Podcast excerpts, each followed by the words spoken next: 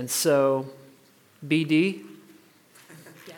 Becky Dunn, is preaching today, and she's going to give us some good news. And so I just want to pray for Yes, us please. with you. Father, thank you for your servant, my sister Becky. God, we place ourselves at the mercy of your spirit now that good news would, would make these dry bones live. God, um, invigorate and animate us by your spirit and allow us to hear the words you speak to us today through Becky. In your name, Jesus, we ask. Amen. The Lord be with you this morning.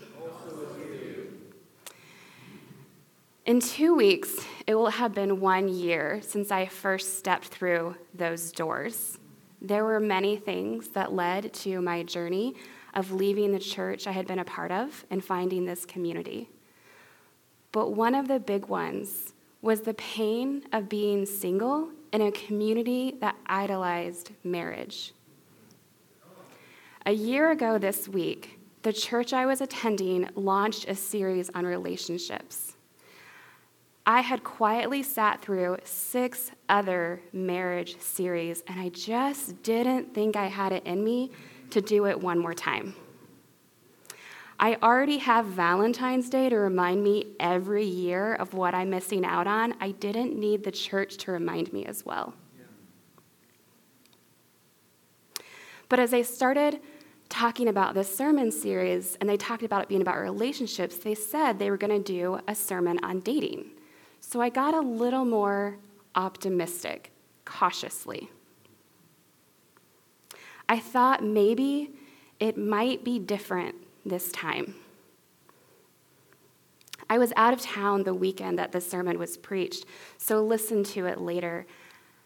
And I remember going about my house just doing some chores and listening to this sermon. And it started out with a little ditty that played on the idea of how there's plenty of fish in the sea for everyone. And in the ditty, they said that there's a partner out there for everyone. And I felt my heart sink. Because I can't remember a time in Scripture where that's actually promised, and in fact, it's quite the contrary. I mean, I'm thinking about Paul, who talks about how it's better to be single. I'm talking about Christ himself, who was never married. And here, I'm being told from church that everyone has a partner. Apparently, Jesus missed out.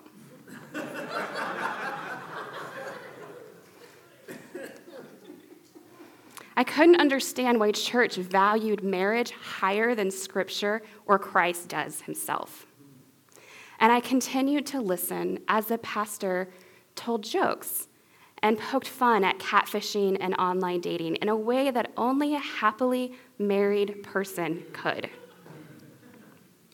He didn't quite discourage online dating, but he made it pretty clear it wasn't the best way to meet someone. Now, I, like most of my single friends, have done online dating. I'm not saying I like it, I actually think it's pretty terrible. Online dating is like shopping at Goodwill. You dig through a lot of junk until something catches your eye. And then upon closer inspection, you realize it's a dud. That's how it goes most of the time. But there's a difference between being single and not liking it and having a married person who is your pastor tell you that it's not the best way to do it. And his answer was church. He went on to say that the best way to meet somebody is to get involved and to serve in church. And that if you do that, if you're serving in church, one day you're going to look around and a really hot salmon is going to be serving next to you. And that's how couples are made. And he gave the example of his 23 year old son and how that happened to him. And this wasn't just bad advice because that's not why you should get involved in church, which you would think would be obvious to a pastor. But it was also painful because I was involved in church.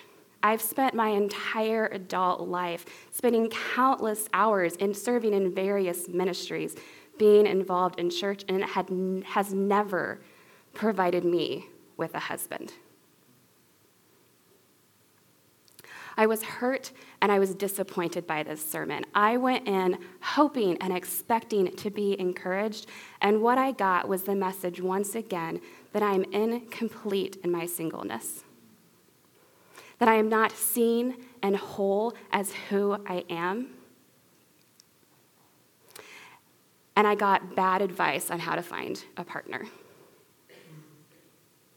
And after that sermon was preached, I could not physically bring myself to step through the doors of that church again. The wounding and the pain was just too deep. I had come wanting healing and a balm, and what I got was a proclamation riddled with bad news. I was longing for blessing and affirmation and I left feeling unwanted and incomplete. But today, the good news that we proclaim is that Jesus is present in the place we need healing, and he invites us to be agents of healing to others. In our passage last week, Jesus is standing in the temple and he's quoting a passage from Isaiah, and I want to read that to you again. He said, The Spirit of the Lord is on me because he has anointed me to proclaim good news to the poor. He has sent me to proclaim freedom for the prisoner and recovery of sight for the blind, to set the oppressed free, to proclaim the year of the Lord's favor. And last week, Ben talked about what it means to be poor. And we were given this concept of it's being cut off from community, it's a lack of blessing. And it's not just the pain of being poor, but it's the pain of not being with people, of being excluded. And it also talks about how Jesus is a restorer of people to their full status. It's about how he weaves stories of rejection into stories of inclusion. It's about having full and equal status to those around you, despite how those messages are conveyed sometimes. Because everyone, every single person, is included in the invitation of Jesus. And he came into their midst and declared this message that he was the embodiment of inclusion, not just yesterday, not in some distant future, but today. This very day, Christ is present in the place we need healing. And as the body of Christ on earth, we are the embodiment of that healing to others. Part of what it means to be included in the blessing is we become people of inclusion. We become agents of blessing because we have the same authority that Christ has and the same spirit in us. The fulfillment of this promise was rooted in the personhood of Jesus, and it is also rooted in who we are as his people. And I think it's also worth noting that the people that were hearing this message, they thought they were the immediate beneficiaries of the message. They were looking at Jesus, the son of Joseph, one of their own people, and thinking, He's talking to us. We are the ones receiving this healing. They filtered it to, through their presumption of who, God, who Jesus was. But Jesus wasn't just one of them, he was the Son of God, and that's where he was speaking as it from the Son of God. He flipped it on its head. And he goes on to say this I assure you that there were many widows in Israel, those were his people, in Elijah's time when the sky was shut for three and a half years and there was a seven year famine throughout the land. Yet Elijah was not sent to any of them, but to a widow in Zarephath in the region of Sidon. There's a parallelism in this passage between the Israelites and the non Israelites. And it underscores the neediness of the people of God. And yet, that's not who received the healing. It was a non Israelite widow. Everybody gets blessed. Even the people that you hoped wouldn't get blessed get blessed. And I don't know about you, but I have certainly watched people get blessed that I thought were less deserving of a blessing that I wanted and even felt like I was owed. I have been the widow of Israel that was doing everything right and following all the right teachings and watched others scoop up blessings I was waiting for and thought I deserved. As of last summer, I've had nine roommates get engaged.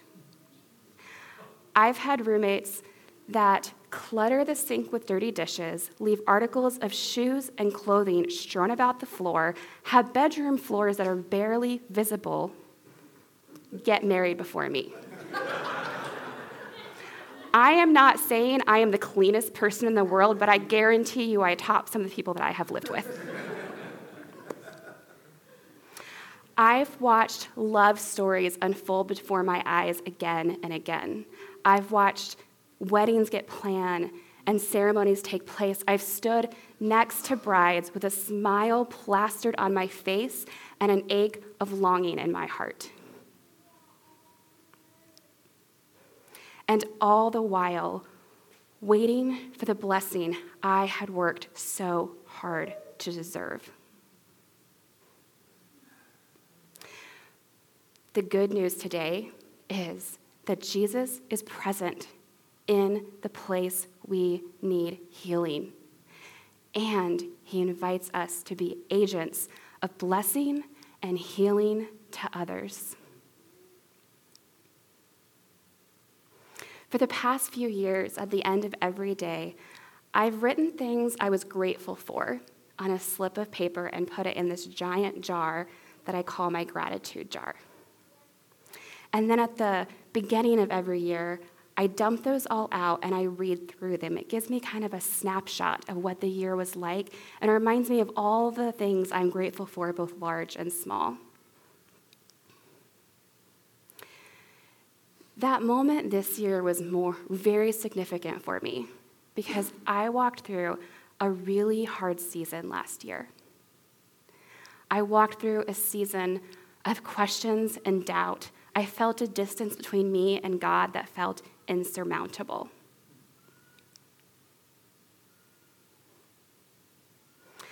I wasn't in danger of losing my faith, but I was white knuckling it throughout most of last year. So, the marking of this practice was very meaningful to me all year, and especially looking back on it. And I remember that day, and after reading through all of those and seeing different things and different themes, I was different things that I'd been grateful for. I was in the shower that morning, and I told God that I wanted this year to be different. I couldn't do another year like last year. I wanted our relationship to be different. I wanted to be more in tune with Him, more present to Him, more aware of His presence in my life. And as soon as I had said those words, He started showing me ways that He had been present. I saw flowers and blue skies and green grass. I saw sunsets and sunrises on the water. I saw warm summer days and crisp fall days. And then I was flooded with the faces of people at the table, this community. And this is what I heard God whisper to my spirit. Do you think it's a coincidence that so many of the things you were grateful for this, in that jar this past year are tied to the table? I sent them to you, and you to be among their midst. At a time when I felt the farthest away, I gave you this community to be my hands and feet and arms of embrace. They stood in that gap and met you in your physical need and reality. I received the blessing of inclusion in community after I have felt excluded. In a time when I didn't sense the presence of God, I received his presence through the church. And that's why today, this day, not tomorrow, not yesterday, but today, Jesus is present in the place we need healing, and he invites all of us to be agents of healing and blessing to others. This community brought life to me this past year, but more importantly, it brought me God. It fed me, sometimes literally, the body of Christ. It was my substance when my belly was aching with hunger and longing. At the beginning of last year, I didn't know how this story would unfold. I couldn't see my way through the pain. I'm not God, I can't perceive how He works. But in that moment in the shower, the thing that struck me so significantly is that I didn't receive healing in the way I had been expecting to, in the blessing I had wanted. The way I received it was through His community, through His body, through His presence in my life.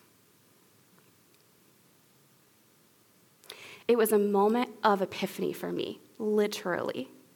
I saw the how Christ was manifested in my life in a way that I had not expected and not even been looking for.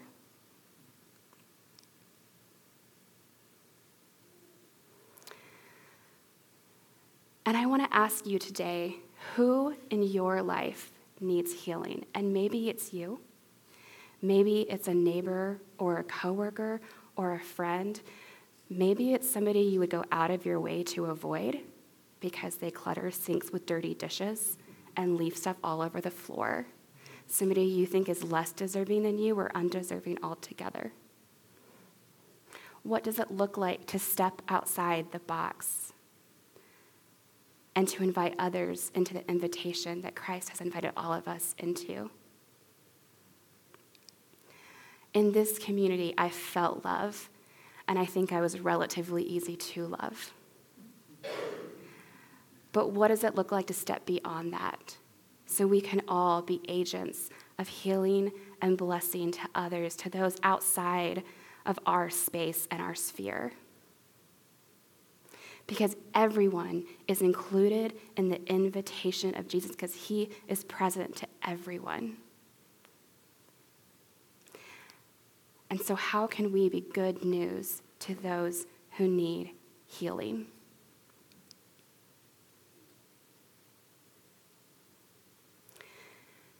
Our response today, if you open your booklets, is going to be God, I ask that today I would be aware of your healing presence in. And you can fill in that blank wherever you need to see it. Maybe it's in your own life. Maybe it's in the life of somebody that you know and love. Maybe it's in circumstances in our world. And help me to be an agent of blessing and healing in the lives of others.